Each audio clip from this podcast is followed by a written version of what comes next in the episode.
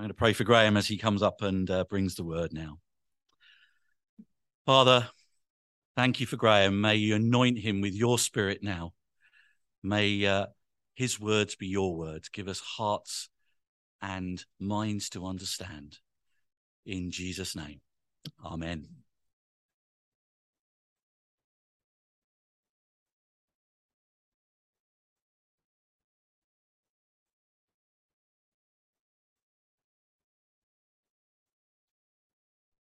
Knew there'd be an on button somewhere. There it is. There we go.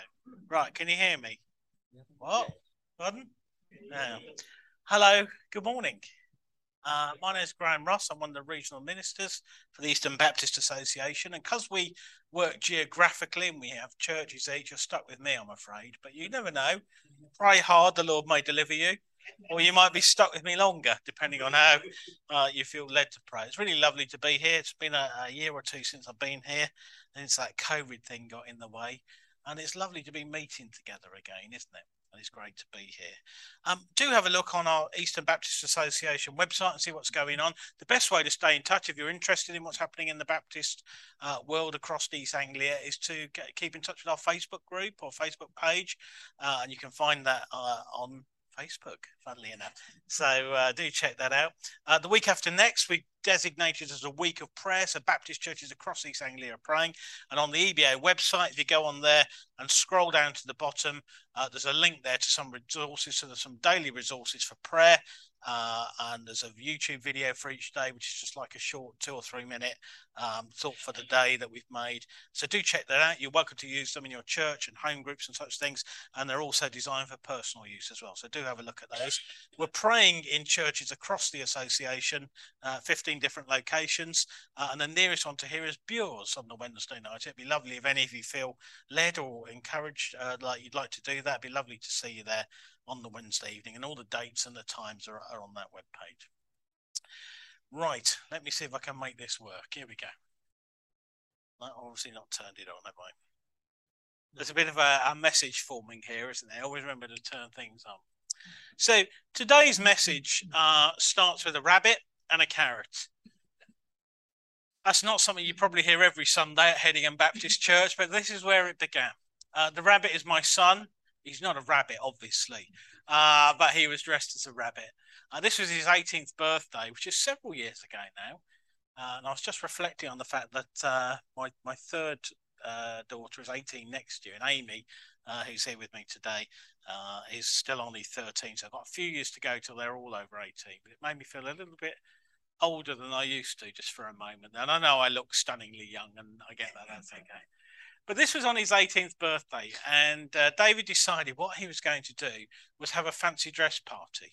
And you can't fathom teenagers, can you? Do you know what I mean? I'm going to say, we're not recording this, are we? I know you are, but he, he, won't listen. He'll be okay. You can't fathom them. You can't understand them, can you? You're like, they want to do really cool and trendy things, don't they? So you do really cool and trendy things. And they're like, oh, I wish I could do a fancy dress party. So, what? What's that all about? So, anyway, uh, cunning plan fancy dress party, be the one holding the camera.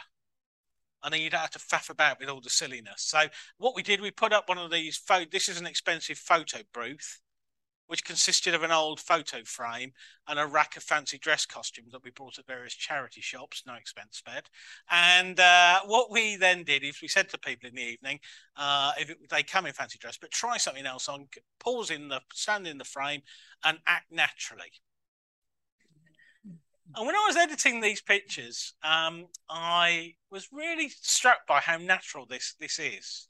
And it just looks weird, doesn't it? But when you think about it, if you're a carrot, you know, we've heard about the fox and the um, chicken, haven't we? But if you're a carrot and a rabbit a giant rabbit, although the carrot looks taller than the rabbit, which I'd never thought about. But anyway, a rabbit with those teeth, those creepy teeth. This is a children's costume where you wear it and you go, hello, children.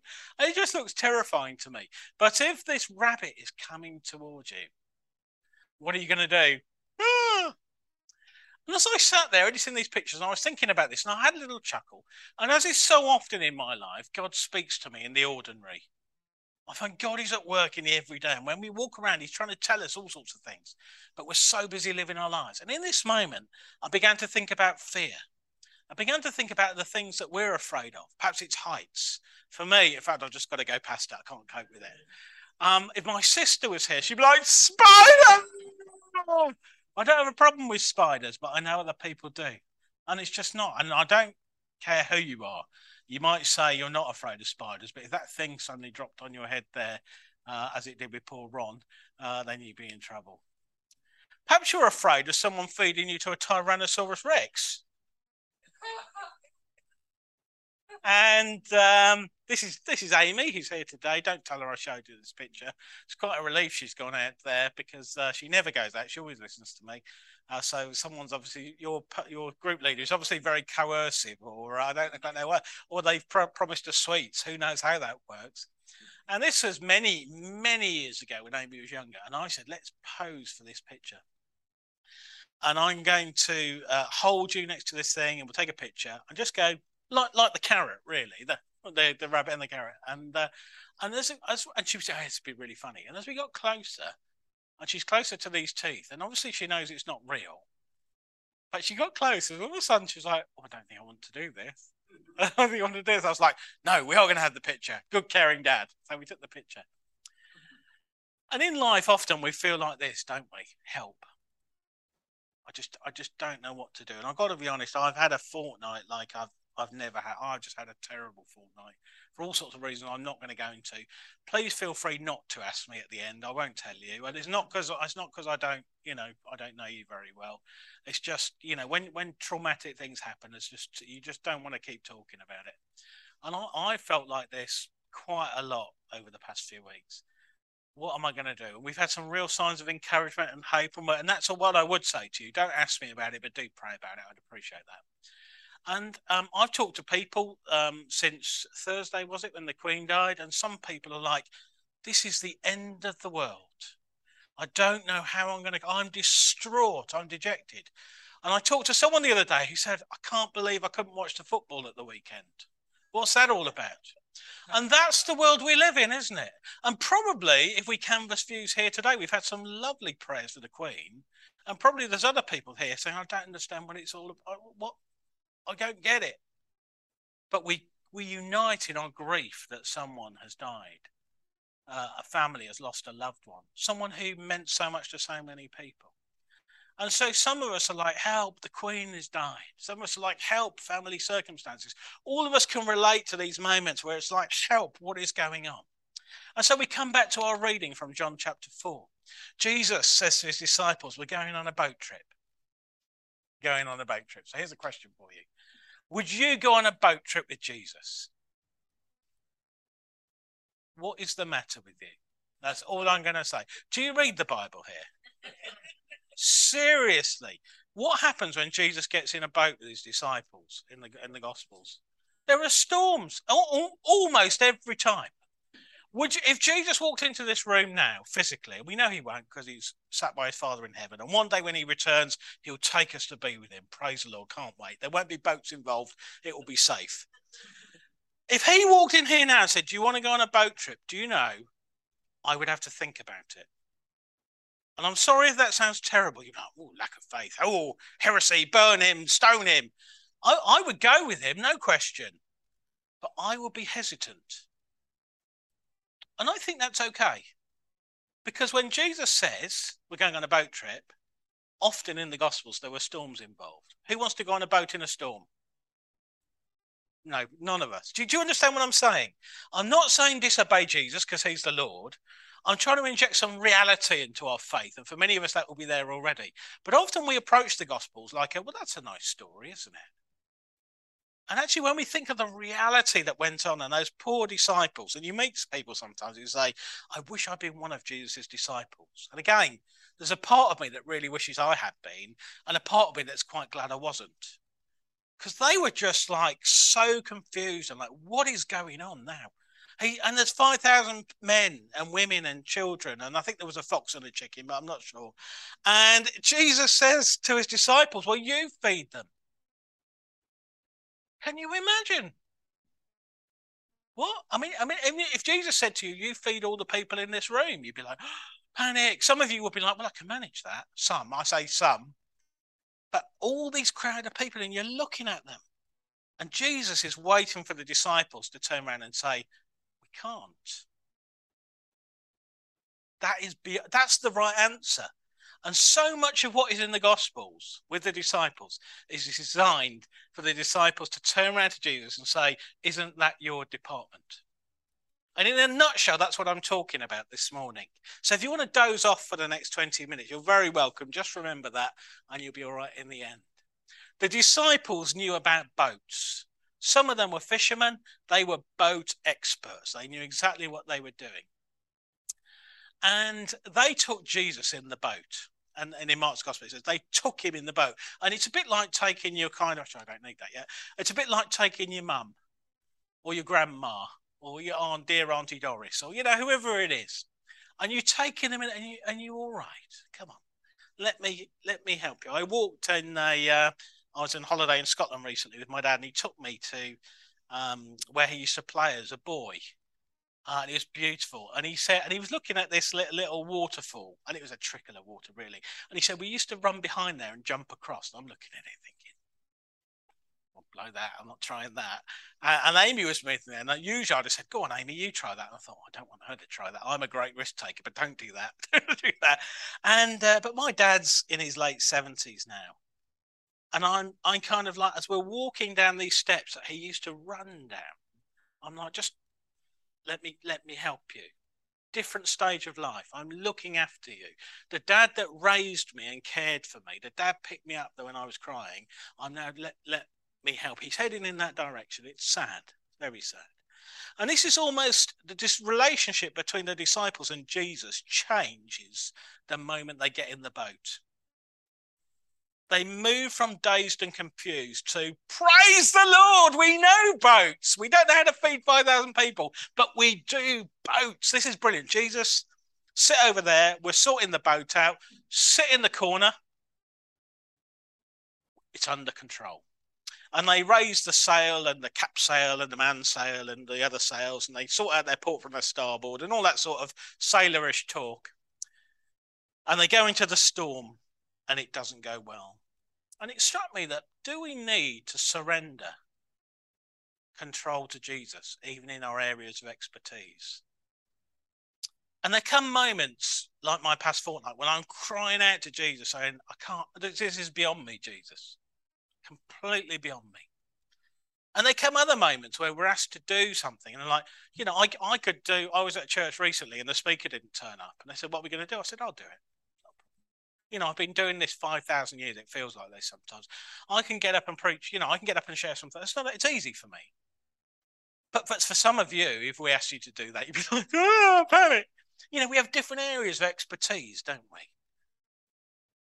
But the danger for someone like me is because I can get up and just talk and share a thought from the Bible, and it's quite interesting. Well, I think it's interesting. Here, the jury's out on what you feel. Um, it doesn't mean God is in it. And the danger with us doing things we're good at is we can leave Jesus in the corner. And one of the biggest dangers for churches and diaconates, and I'm certainly not pointing the finger at you lot, this is everybody, is that we do church, we know church, and we're good at church. And are there times when Jesus is asleep in the corner, but we're merrily getting on with what we do because we're good at church? And you are, from what I see, you're very good at church. Now, certainly, I'm not criticising, and I hope they're. I think they're smiling at me. It's okay, uh, I, and and I find that really challenging for me as a minister. There are times when I'm doing things, and I think, well, but it's God in it. Where where's God's guidance? Is Jesus asleep in the corner? I'm really struck in this passage. Jesus leads them into the storm, and we thought about that. The disciples were overwhelmed while Jesus was asleep, and I find this so upsetting and encouraging at the same time. Jesus is asleep in the corner, and let's face it, no one should put Jesus in the corner. But Jesus is asleep. They're in like panic, panic, don't panic, Mr. Mainwaring, and all this sort of stuff. And what do they do? They try to fix it. Fix it. Jesus is asleep in the corner, but we're running around trying to fix it. We can deal with it. We're like Bob the Builder. We can fix it. Jesus is asleep. It encourages me because sometimes I do that too. And it encourages me that at the end of all this, Jesus doesn't sack them and start again. You know, Jesus is patient with us and loving with us. I don't know about you, but sometimes, you remember those phone calls you used to get about PPI? Where you missold PPI and now it's turning, I keep getting things for now for uh, diesel. Did you own a diesel car between this and this? And uh, uh, where you missold something and I think many of us have been missold Christianity. I know when I became a Christian, it was kind of follow Jesus and everything will be wonderful. It'll be like sitting on a beach, sipping. I have to be careful what I say now. They're sipping something that fits with your theology and um, sipping something refreshing. And it's going to be wonderful. It's going to be like sitting in a deck chair and the Lord Jesus will come and serve you. It's going to be one this Christianity thing, the Disneyfied version of Christianity. But then when you read the Gospels, you realize it, it's actually not like that. Jesus sends his disciples out and he says, Take nothing. Now, on the face of it, that's just mean, isn't it? And I'm not saying Jesus is mean, don't hear me say that. It appears mean. Sending them out, take nothing. We've heard about your schools team this morning, and they get no doubt going with all their props and scripts and all that sort of thing. Imagine if the Lord Jesus was to say to you, No, you're not taking that. Take nothing. You're like, Oh no, no what are we going to do? I'm not suggesting that, incidentally. Take nothing. They go on the boat and there's a storm. Jesus tells them to feed the 5,000. All these things are happening. Christianity should be challenging. But yet often we opt for the Disneyfied version of it, the comfortable version of it, that I'll do it if it suits me version of it. Where Jesus calls us to, to share our faith with the people. You are my witnesses. But we're very reluctant to share our faith with our friends, aren't we? And again, I think it's because we've been missold that too. I was trained that evangelism is a bit like learning a script and firing it at people and then running away. honestly, honestly, it's true. You know, the people who design those sort of courses, they don't mean it like that, but that's what it is. And I'm much more in a place now where I just want to say to the people around me each day, whether they're Christians or not, this is what God has done in my life. I prayed, and this is what happened. And you know, that's what people are really interested in when you start talking to people about that. When I was sat in a, a coffee shop with a group of friends, and uh, one of them started talking about Reiki, which I'd never heard of, which is a kind of form of New Age crystal healing thing. Now I'm sat there thinking, I'm the minister. I should really be very disapproving of this, and so I did. I decided to do um, something very clever. I said to the Lord, "Help." I know I've got to say something, but I don't do not want to condemn these people as my first statement. It's not, I'm not because I'm afraid to condemn them. That's just not what I want to do. I don't think that's what Jesus did. And and God gave me really inspiration. And so they finished. And I actually I started saying to this lady, "Well, tell me how that works. How does that work? What difference has it made in your life?" You might be quite, oh, I can't believe you did that. I was showing interest. And it was interesting in the end that she liked the idea of it, but hadn't really done anything for her. And at the end of this conversation, I said, that's, that's been really interesting. And it makes me think of how prayer works for me. And I shared with her about prayer, and I shared about some answers for prayer in very similar situations, which I won't go into because I haven't got time. I mirrored some of the situations where God had done things in my life. She was like, that's really good. And do you see what went on there? I, I, my gut instinct was to panic and say, no, that's really terrible. Stay away. And instead, I offered her the good news of Jesus through a story about prayer. The disciples took Jesus in a boat. Many of us expect to be on a pleasure cruise with Jesus. And there are times when the Lord makes us lie down in green pastures, and aren't they wonderful times? But there are times when he leads us beside still waters. But there are also times where we walk through the valley of the shadow of death. We do difficult things with Jesus, never alone. Everything changes when the disciples get in the boat with Jesus. Sometimes life is tough. We thought about the Queen this morning. This is something else she said. It's true that the world has had to confront moments of darkness in this year, but the Gospel of John contains a verse of great hope, often read in Chris- at Christmas carol services the light shines in the darkness, and the darkness has not overcome it. And the disciples are in this storm, and it's dark, and there's panicking, and there's what we're going to do. And the light of the world is in the boat, but he's asleep. Do they wake him? No, they try to cope. It was a very British thing to do. Let me show you these pictures and just let me ask you the question. In which of these pictures is the peace is peace found?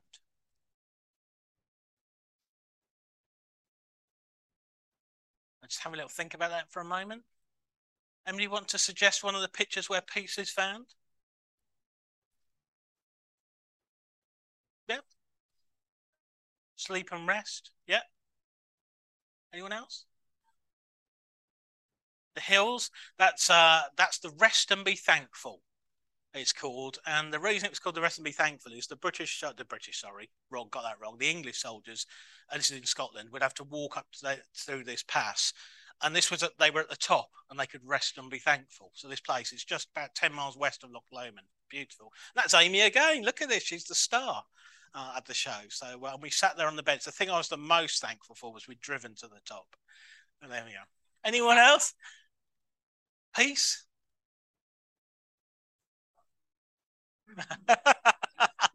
Interesting. Now that picture just speaks stress to me, whether I'm in the car by myself or not. I'm really impatient. Uh, yeah, that's really the context is really important. Let me share some scripture with you. In Philippians, it says, Do not worry about anything. Instead, pray about everything. Tell God what you need and thank Him for all He's done. Then you will experience God's peace, which exceeds anything we can understand. His peace will guard your hearts and your minds as you live in Christ Jesus. Which picture is the peace of God found in? potentially all of them. Your peace is not dependent on your circumstances when you follow Jesus. I'm going to say that again because this is really important. Your peace is not dependent on your circumstances when you follow Jesus. And this is why Jesus is asleep in the storm. He is completely at peace. Whereas if you're in a storm in a little fishing boat, you're going to panic. He's completely at peace. God is saying to us today, do not worry about anything. And I tell you something, it will take you a lifetime to get that right and then some. I, I grasp and understand this as a concept, and I receive the benefit of this a lot of the time. But there are even times where you go, ah, even though you know it. Instead of worrying, and I love the way God offers a positive alternative. It's a little bit like my story a minute ago. God's not the God of you've done it wrong, you're very naughty. He's the God of, you know, this way would be better. Instead of worrying, pray. Tell God what you need and thank Him for all He's done. And I love that sense of God, I need you to fix this but at the same time, you're thanking him for what he's already done. You're regaining perspective. This problem in front of me feels like the end of the world, but actually, last week, God did that for me. Isn't that good to remember that? I'm regaining my perspective. I'm thanking God for all he's done. Then you will experience peace which exceeds anything we can understand. His peace will guard your hearts and minds as you live in Christ Jesus. And I love that sense of guarding guarding. It's like uh, nightclub bouncers. Not that I would know anything about nightclub bouncers, uh, but it's like the two Rons for any of you are old enough to remember. Your name's not down. You're not coming in. You're not getting past me. And it's I love the way that God's peace in that world of stress will guard our hearts if we pray to Him, telling Him what we need and thanking Him for what we've done. So Jesus is in the storm. The disciples are overwhelmed. They say to him, Don't you care that we're going to drown?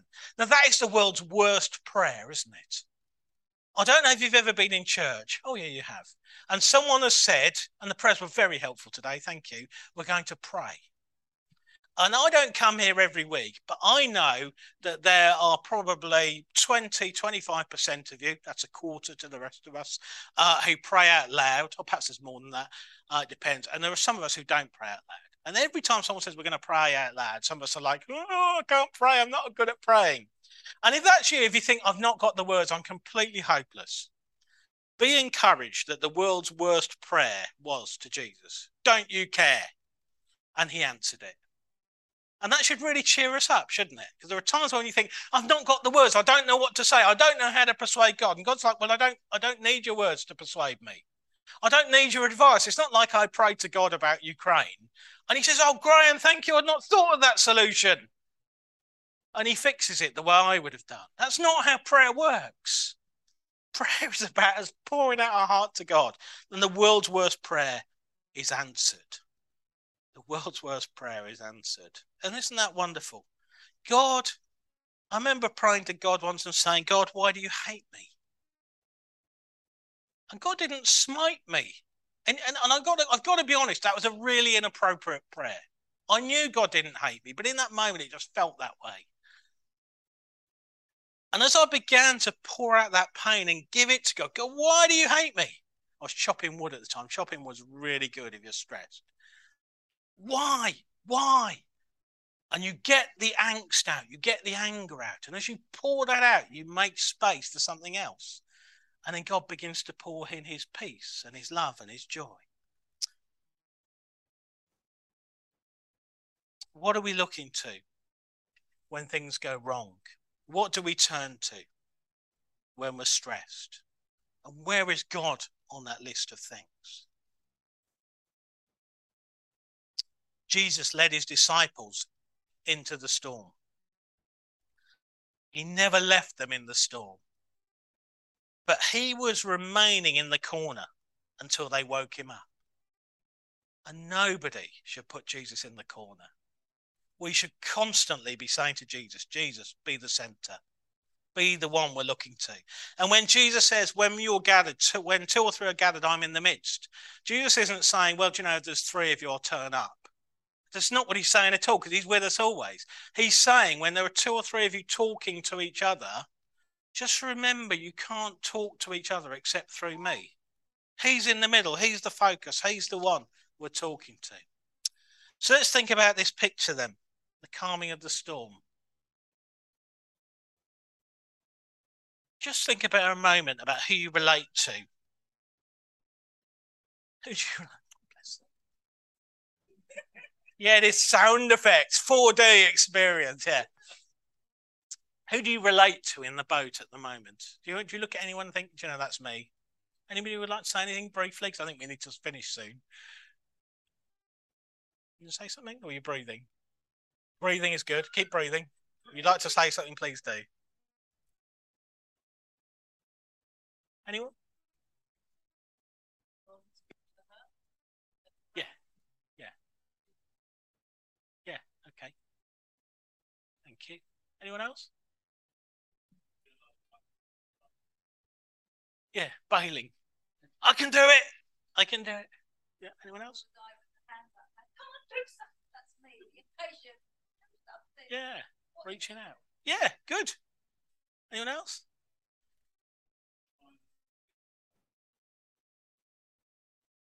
Yeah, yeah. I love this picture. It's beautiful, and it makes me. Every time I look at it, I relate to someone different. But do you notice that the closer someone is to Jesus, the more at peace they are? So the guy bailing out water, and this isn't being critical of whoever said that, honestly, because that's me sometimes, is is is is turned away. Do, I can do it. I don't. Jesus is in the corner. I can manage, and I find this really challenging. In this picture, the storm has been stilled, but some people are still trying to fix it. Very challenging. Are we looking to Jesus? Or are we looking to problems? Are we trying to fix things in our own strength? If you give me a thumbs up for a minute, trust me, there is a point to this. Hold your arm's length, close an eye, any eye, hold an eye. If you look at the thumb, you can still see me, right? Sorry about that. If you move your thumb towards your eye, please stop before you poke yourself in the eye and hold it right next to your eye. What can you see now?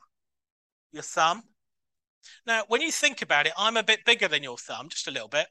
And in the same way, God is bigger than any problem we'll face, massively bigger. But when we take our problems and hold them close, we block God out. And part of what God is calling us to and what he's reminding us of in this Bible passage is that he's the one who can say, Peace be still. He's the one that can rescue. He's the one that can change everything.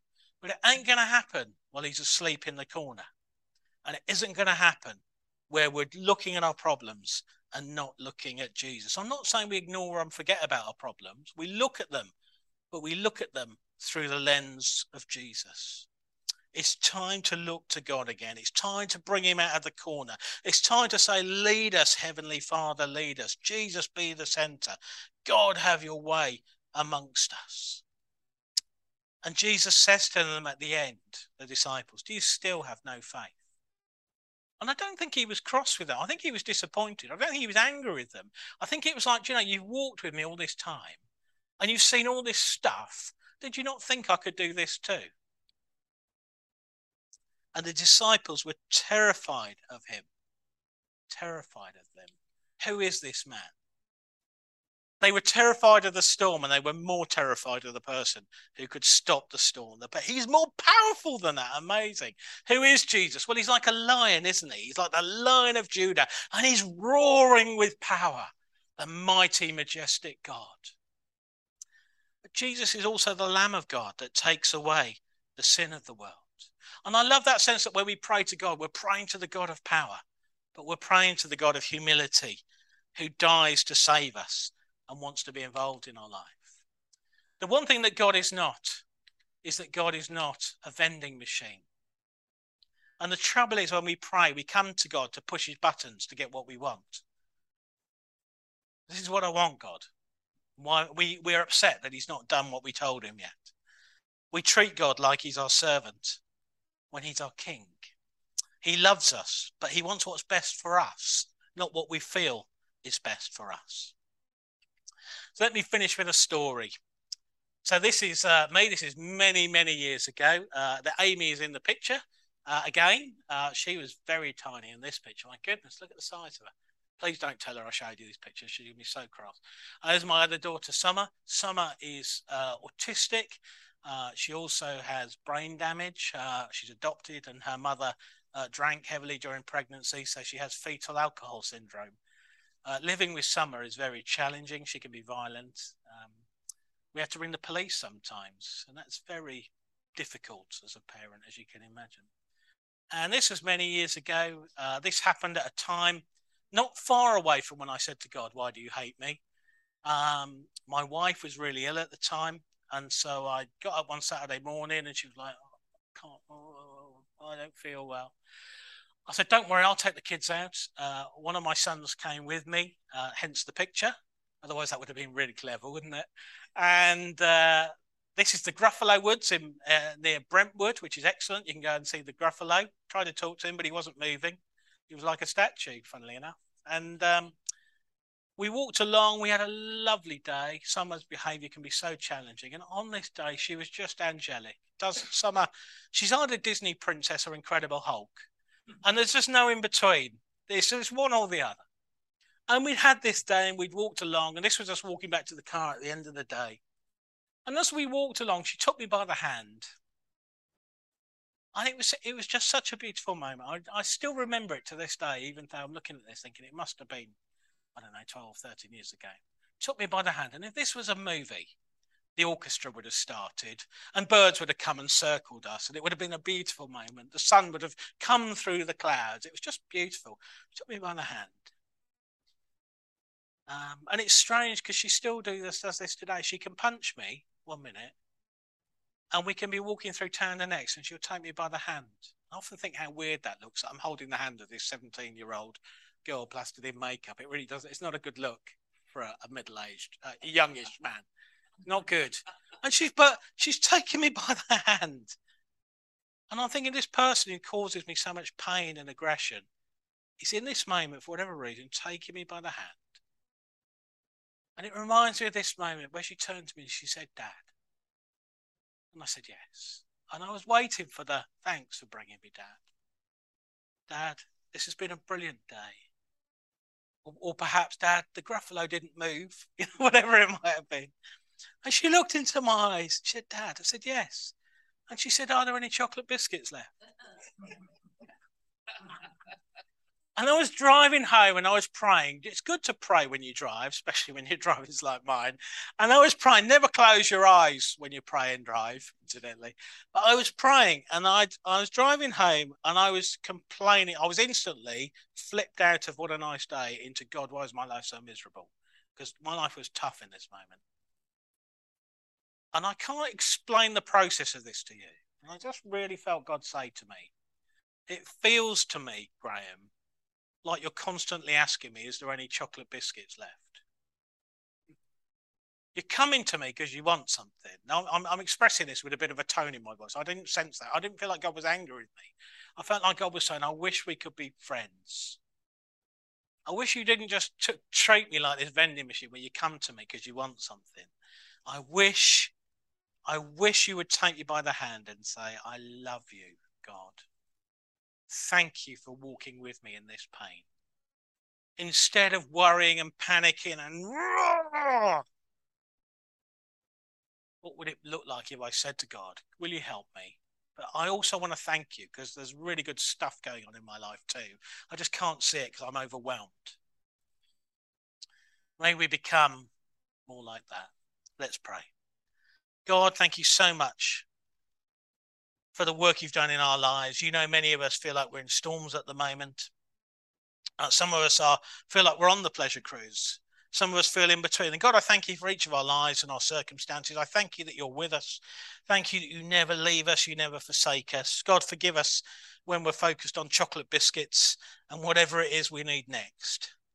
Help us to look to you, to bring you out of the corner, to say, Jesus be the center.